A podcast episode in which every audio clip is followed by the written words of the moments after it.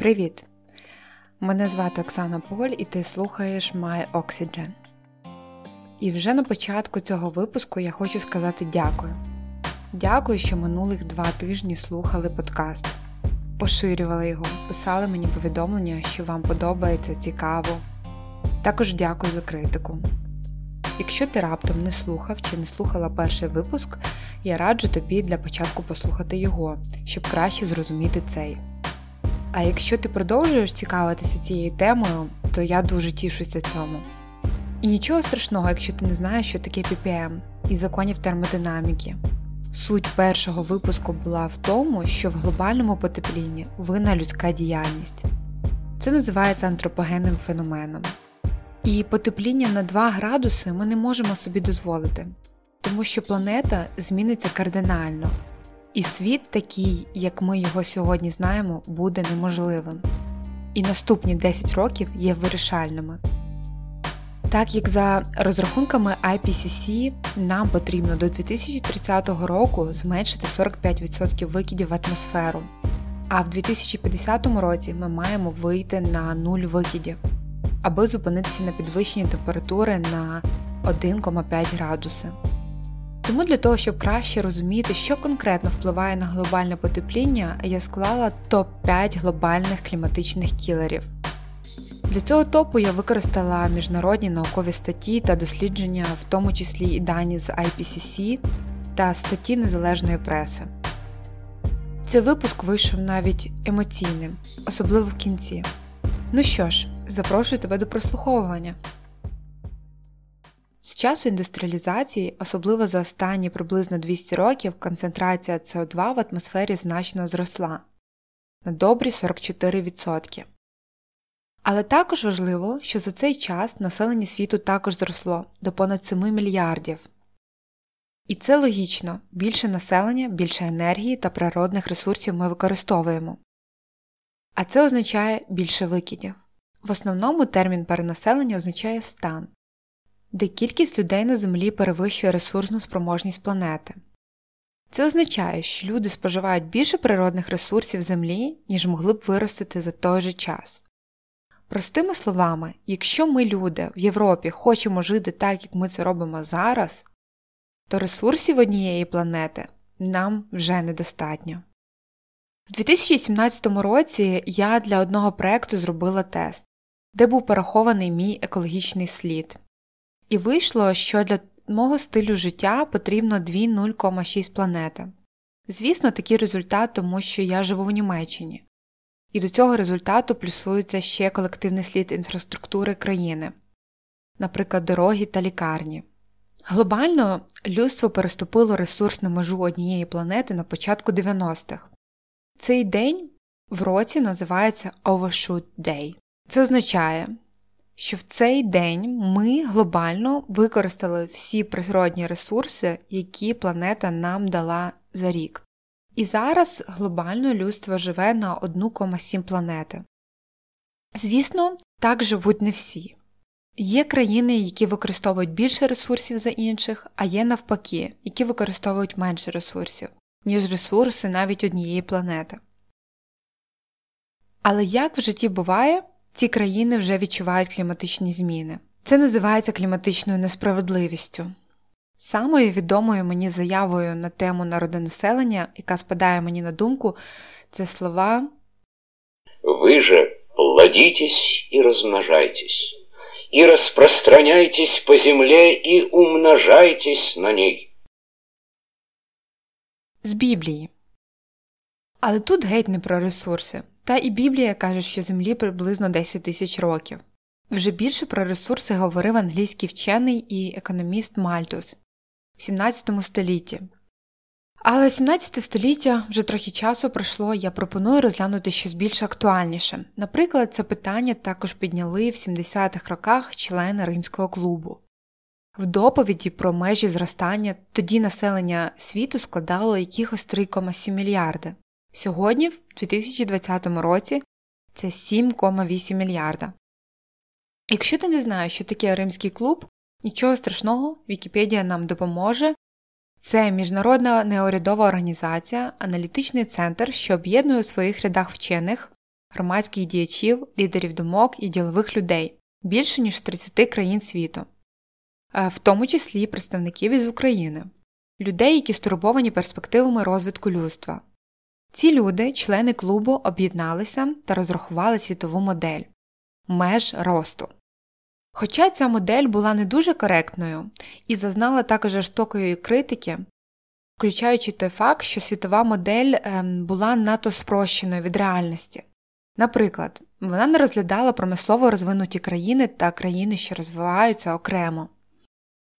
Але сьогодні я не хочу з тобою аналізувати їхню модель, тому що більш важливим є те, що їхнє дослідження було вдалим інструментом, необхідним для привернення уваги світу і усвідомлення того, що в обмеженому світі не може бути безмежного росту, тому що у нас одна планета, а не дві, ресурси якої обмежені. І людина єдина жива істота на планеті, яка використовує більше ресурсів, ніж їй потрібно для життя, для існування. Збільшення населення планети це дуже критична і, я б навіть сказала, складна тема. І включає в собі багато етичних питань. Але вже є науковці, які аналізують можливі рішення перенаселення. Наприклад, деякі з них це покращення медичної системи, яка вплине на зменшення дитячої смертності. Це необхідно для того, що люди в країнах, де висока смертність дітей, зрозуміли, що набагато більше дітей виживуть, ніж вони думали. Освіта і робота. По-перше, щоб усі молоді люди мали шанс в житті. По-друге, тому що в країнах, де жінки ходили до школи, вони мають значно менше дітей. Напевне, це через інформування про різні протизаплідні засоби та навіть елементарне пояснення жіночого циклу. Освіта це найефективніший контрацептив. Це дає можливість жінкам вести більш самостійне і незалежне життя.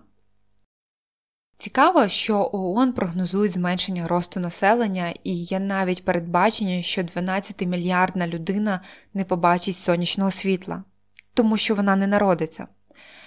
І на цьому хороші новини закінчилися, бо до кінця століття нас з тобою, ну я не впевнена, чи нас з тобою, але людей на планеті буде 11,2 мільярди, теж за прогнозами ООН. Я собі подумала, і це мої суб'єктивні роздуми, не експерта з перенаселення, і я можу помилятися.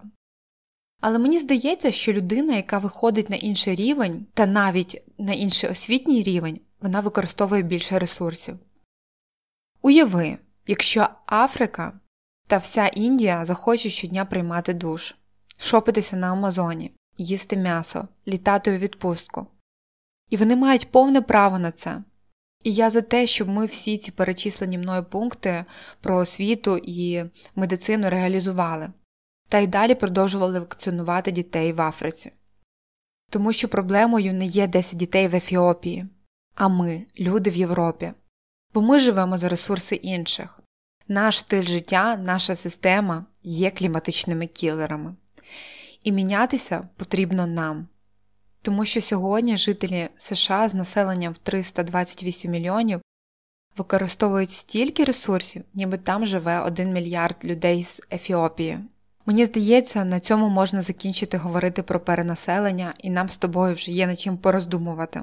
На наш клімат впливає будь-яка людська діяльність навіть прослуховування цього подкасту. Але не всі сфери однаково, деякі менше, деякі навпаки сприяють більшому підвищенню концентрації парникових газів. Отож, як кажуть, ворога треба знати в обличчя. Наші топ 5 глобальних кліматичних кілера. На першому місці це енергія. Багато проблем глобального потепління пов'язані з питанням енергії, точніше загального споживання енергії та нашої залежності від викопаних видів палива, будь то теплі приміщення взимку чи світло вночі. Енергія є майже у всіх сферах життя та продуктах, які ми з тобою використовуємо, і навіть не задумуємося, що це може мати негативний вплив на довкілля. Споживання енергії є на сьогодні найбільшим джерелом викидів парникових газів, спричинених людиною, а це без транспортування в цьому секторі приблизно 64% глобальних викидів. Сюди можуть входити електроенергія та тепло, будівлі, виробництво та будівництво та інші сфери. Найбільш поширений парниковий газ вуглекислий газ, виділяється в першу чергу при спалюванні викопаного палива, такого як вугілля, нафта та природний газ, та при спалюванні біомаси, особливо деревини. При перетворенні первинних джерел енергії, наприклад, нафт та вугілля, у корисну енергію, наприклад, електроенергію та тепло, це і спричиняє викиди. Але не можна забувати, що ці ресурси не є вічними, і запаси традиційних джерел енергії вичерпуються дуже швидкими темпами. Добування енергії стає навіть небезпечним, тому що копати доводиться глибше, що може знову призвести до нафтових катастроф в океані. Також сьогодні можна прослідкувати ресурсні конфлікти. Це коли США хочуть купити Гренландію. А в 2019 році Росія збільшує свою територію, тому що енергія це ринок, в якому є своє лобі, у якого свої інтереси. Також це робочі місця. Наприклад, Польща та Німеччина не дуже спішать відмовлятися від спалювання вугілля, тому що в Польщі в цьому секторі робоча зайнятість складає 100 тисяч робочих місць. Польща й далі продовжує фінансувати вугілля, і поки без альтернативи. І навіть не дивлячись на те, що поляки страждають від поганого повітря в країні. Я на початку казала про ціль в 1,5 градуси, так як цей сектор енергії має найбільше викидів парникових газів тому нам потрібно швидко і глобально перейти на використання відновлюваних джерел енергії як основні джерела енергії для опалення, охолодження електроенергії та транспортування. Але як ти вже напевно бачиш, це не так просто. І це в якійсь мірі знову етичне питання. Бо хіба ми можемо заборонити комусь палити вугілля, якщо так дешевше, і в цьому секторі працює так багато людей на даний момент? Хоча з іншої сторони, в зеленій енергетиці є теж робочі місця. В Україні теж розвивається сектор відновлюваних джерел енергії, хоча не так швидко. У 2019 році це 8,6% відновлюваних джерел енергії на енергобалансі країни. До кінця 2020 року за планом має бути 11%. Тому для того, щоб повністю перейти на відновлювані джерела енергії, потрібен час і терпіння. І потрібен потрібна ти, твої кліматичні амбіції. Але ми можемо вже сьогодні робити більш конкретні кроки для зменшення викидів в цьому секторі паралельно розвитку відновлюваних джерел енергії. Це банально економити енергію.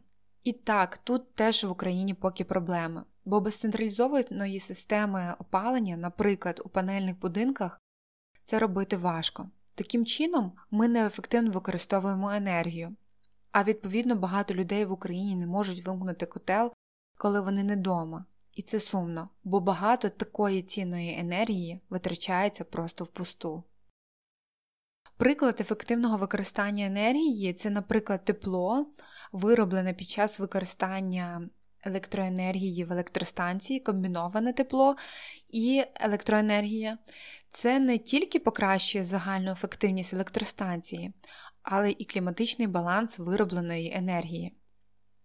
Більш наглядний приклад з України я не буду називати ім'я компанії, яка побудувала та ввела в експлуатацію біогазову установку, що працює на власних очисних спорудах і виробляє біогаз з відходів виробництва. Такі концепти потрібно розвивати, тестувати, також далі досліджувати, як зберігати надлишок енергії, добутий, скажімо так, зеленим шляхом. В цьому секторі ще багато роботи, і досліджень має бути зроблено для реалізації відновлюваних джерел енергії у всьому світі. Про це ми поговоримо більше в наступних випусках. Ну що, другий кліматичний кілер це вирубка лісів і аграрна промисловість. Що стосується взаємозв'язку сільського господарства та клімату, це як замкнете коло, бо сільське господарство є не лише жертвою змін клімату але суттєво сприяє цьому. Давай з цим розбиратися. Світовий банк лісів пишуть, що ліси все ще займають приблизно 30% світової суші, але вони зникають з тривожною швидкістю. Нам потрібні дерева з різних причин. Одна з них це тому, що вони поглинають не тільки вуглекислий газ, який ми з тобою видихаємо, але й парникові гази, які спричиняє людська діяльність. Крім того, вони виступають як кондиціонери природи, пропускаючи воду, яка утворює хмари. Хмари це супер при глобальному потеплінні. Коли ліси знищують, піднімається регіональна температура. Це призводить до висихання та лісових пожеж, які ми вже можемо спостерігати сьогодні у різних куточках світу. Через людську діяльність для аграрної промисловості знищуються тропічні ліси, особливо важливі, оскільки вони зберігають найбільше вуглецю, тому що вони не мають періоду спокою, тобто листя не опадає, так як це, наприклад, відбувається в Україні восени, коли листя опадає. Також Світовий лісний банк пишуть, що вирубка лісів складає 8% світових викидів парникових газів. Якщо б це була Україна, вона посіла би третє місце за викидами СО2 після Китаю та США. Людина постійно витискає інші види своєю діяльністю. Одні ми кропимо пестицидами, а в інших забираємо їхні території. Тропічні ліси є ключовими для біорізноманіття. Вони є домом для 90% видів у світі. Також лісові екосистеми є невід'ємною частиною культури місцевих людей, їжі, води та засобів для існування. Кожного дня з планети зникає 150 видів живності. Звісно, вчені продовжують відкривати нові види, але втрати великі, яких вже не повернути. Одна з основних причин незаконної вирубки тропічних лісів це попит з Європи. Такого висновку дійшла Брусельська екологічна організація Ферн. Відповідно до цього, у 2012 році Європейський Союз імпортував товари, на які було незаконно вироблено ліс. Але тропічні ліси далеко від нас, тому нам потрібно подбати про наші українські ліси. Бо як ми можемо дбати про тропічні і переживати за них, якщо наші вдома незаконно знищуються і страждають від пожеж? Загальна площа лісу в Україні це 10 мільярдів гектарів, це 16% території країни. А наприклад, у сусідній Польщі понад 9 мільярдів гектарів. Трішки менше, ніж в Україні, але цікаво, що це займає 31% площі країни, яка за площею віддвічі менше за Україну. І так, я знаю, що так порівнювати не можна, бо Україна більш аграрна держава і на іншому рівні розвитку. Але чи це дійсно так? І чи це дійсно заважає нам відновлювати наші ліси, розширювати їхні території? Питання, на які доведеться шукати відповідь. На сектор сільського господарства припадає приблизно 14% глобальних викидів парникових газів, але сюди входить також 15% метану та приблизно 5% закису азоту. В першому випуску я говорила, що вони сильніше впливають на потепління, ніж СО2. Ці парникові гази утворюються в результаті природних процесів у ґрунтах, коли рослинний покрив перетворюється на ріллю, або осушені болотні ґрунти використовуються для ведення сільського господарства, і з цим пов'язане розкладання торфу. Також в процесі травлення їх виділяє рогата худоба, такі як корови та вівці, також при зберіганні гною. Виробництво продуктів харчування потребує цінних ресурсів, таких як ґрунт, вода, енергія, паливо та робоча сила. Занадто багато їжі все ще йде у відходи, тому намагайся не викидати їжу, купувати органічну, при можливості регіональні продукти і не менш важливо сезонні. Також намагайся купувати менше продуктів з пальмовою олією. Я знаю, що поки це важко. Але, на мою думку, можливо, так ми з тобою, будучи в Україні, допоможемо тропічним лісам. Якщо ти хочеш подкаст про пальмову олію, дай мені знати. Ну і я не можу цього не сказати переходь на рослинну дієту. Ми їмо забагато м'яса. Це не тільки шкідливо для здоров'я, це і має негативний вплив на довкілля. Спробуй поступово скорочувати вживати м'ясні продукти і молочні продукти. І дякую, якщо ти це вже робиш. Лісництво і аграрна промисловість оці двоє вони могли б допомогти зупинити глобальне потепління. Але з нашою допомогою ми робимо їх кліматичними кілерами. Наступний кілер в нашому топі це транспортування. Я його навмисне відділила від енергії, бо вважаю, що він заслуговує свого топу. Наш світ він стає глобальним, і для нас з тобою він став набагато меншим, ніж, наприклад, для моєї бабусі Зофії Артемівної, яка все своє життя рухалася в радіусі 20 кілометрів. Наш радіус з тобою вже набагато ширший Сьогодні ми можемо жити в одному населеному пункті, а працювати чи вчитися в іншому. Ми стали більш мобільними, розвиваються нові автобусні, залізничні та авіасполучення. Багато людей можуть собі дозволити купити автівку. Ми можемо поїхати не тільки в сусіднє місто, ми можемо жити, працювати в інших країнах, на інших континентах та островах. Ми можемо купувати товари з інших країн. Твій телефон облетів вже чотири рази цей світ, поки він потрапив до тебе. Ми їмо екзотичні фрукти, манго, маракуя, авокадо. І навіть моя Зофія Артемівна стала глобальною і обожнює банани. А твоя футболка може долати відстань в 20 тисяч кілометрів, поки вона потрапить до тебе. Світ постійно в русі. Звісно, зараз ми трішки зупинилися через пандемію, але зазвичай над нашими головами постійно літають літаки. Наприклад, 19 вересня 2018 року в небі було більше 19 тисяч літаків одночасно. У світових водах можуть бути в дорозі більше 90 тисяч човнів, кораблів, танкерів, круїзних лайнерів. Ми стали глобальними і мобільними, і світ став таким чином меншим для нас. Ціна цьому 14% глобальних викидів. Саме тому в цьому секторі теж повинні відбутися зменшення викидів та вихід на нуль. Вже працюють науковці над заміною палива для транспортування. Електрокари це вчорашній день. Також вже у великих містах для кращого квалітету повітря е, та кліматичних амбіцій створюються різні концепти пішохідної зони та sharing space. Велодоріжки. Наприклад, City Lab пишуть, що в міській раді Амстердаму прийняли рішення в центрі міста до 2025 року назавжди звільнити 11 200 паркувальних місць для велодоріжок, для пішохідних тротуарів і дерев. Я люблю Амстердам. Авто вже не є символом статусу, воно його втрачає. Також вже є концепт, де можна брати авто в оренду, навіть в містах, де авто та електромопеди, як і велосипеди, стоять по місту для користування. Я знаю, що таких концептів поки немає в українських містах, але на все свій час за цим майбутнє. Також для зменшення викидів можна заборонити перельоти на короткі відстані, наприклад, Київ-Львів. Каво, що Дольче Велі пишуть, що авіаперельоти стають популярнішими, ніж будь-коли. Але переважна більшість людей у світі ніколи не були в літаку. Але так як динаміка повільно змінюється і кожного року число росте, навколишнє середовище страждає. За словами Стефана Гельсінга, шведського професора, авіація у глобальних викидах СО2 становить трохи більше 2%, але він вважає, що це половина правди.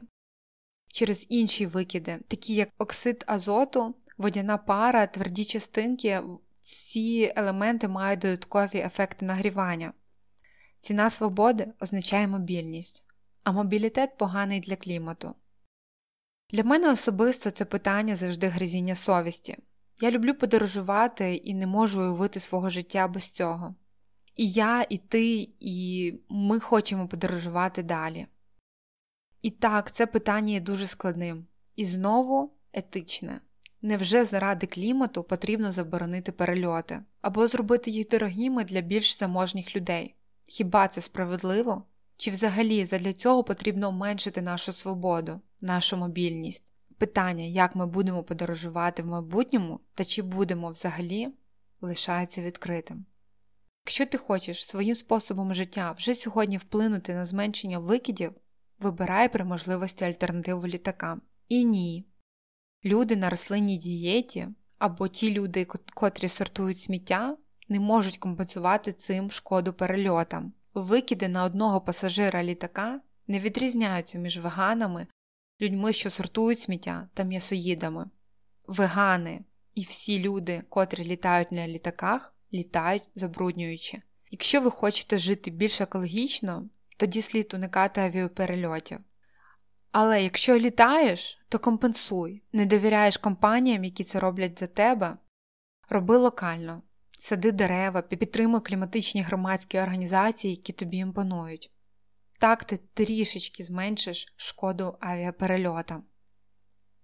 Ну і ми переходимо вже до передостаннього четвертого кліматичного кілера, і мені здається, що мало хто з вас здогадався, що це? Це цемент.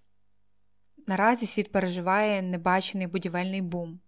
Повсюди виникають нові хмарочоси, нові будинки, нові вулиці, нові поселення.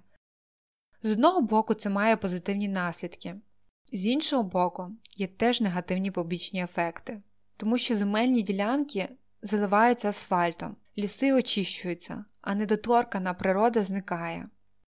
Справжня проблема це цемент. Цей чудо сірий порошок, змішаний з водою, робить наші стелі міцними. Ми можемо будувати хмарочоси, мати міцні мости та дороги. Однак у виробництві цементу утворюється багато вуглекислого газу. В основному це пов'язано з оксидом кальцію, який необхідний для цього. Вже, на щастя, відбувається багато досліджень для покращення екологічності сліду цементу. Одна з альтернатив це деревина. Це лише може зменшити потребу в цементі за підрахунками дослідників на 15%. Також політика та промисловість повинні бажати змін. Якщо залишити все так, як є, цемент, ймовірно, ніколи не стане зеленим. Але мені чомусь здається, що в українських містах останнє про що думають, коли будують це про екологічність цементу. Можливо, я помиляюся. Але у нас точно проблеми з нелегальною забудовою. Та немає інформування жителів населених пунктів про нову забудову.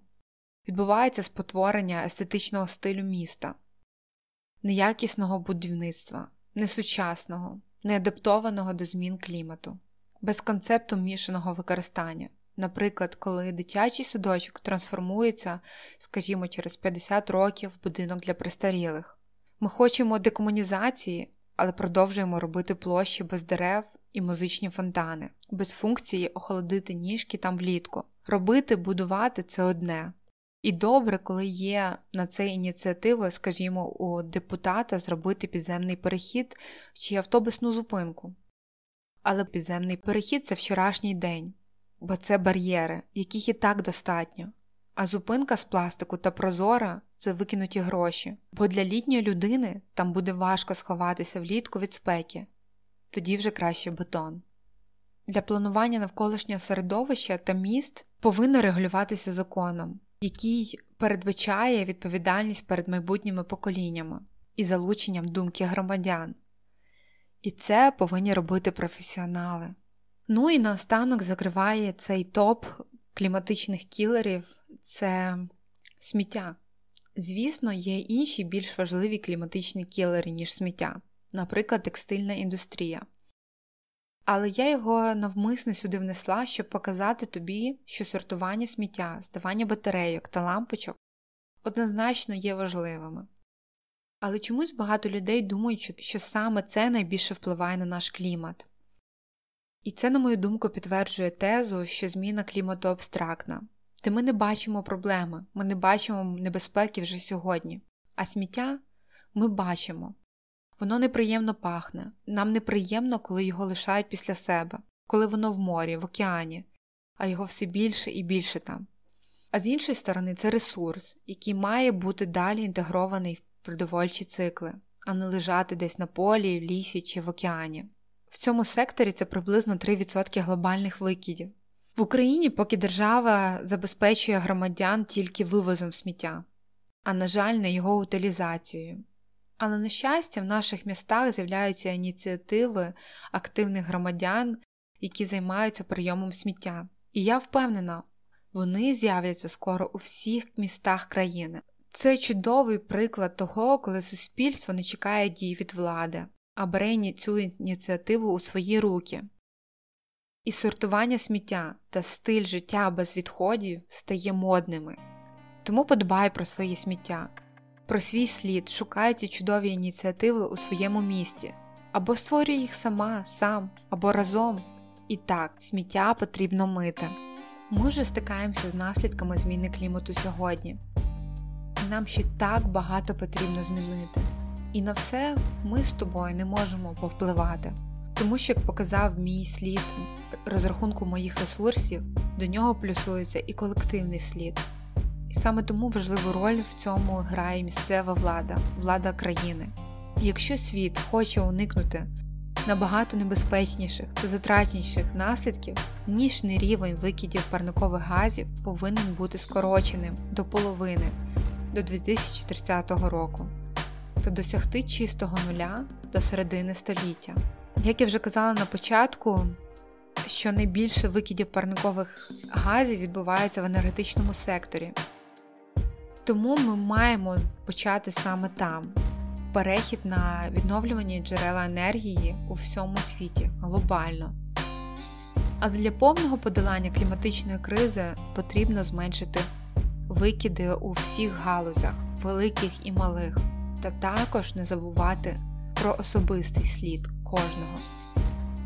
Я надіюся, що я тебе цим випуском не засмутила, але тепер ти краще знаєш кліматичних ворогів. Дякую тобі за твій час. До скорого!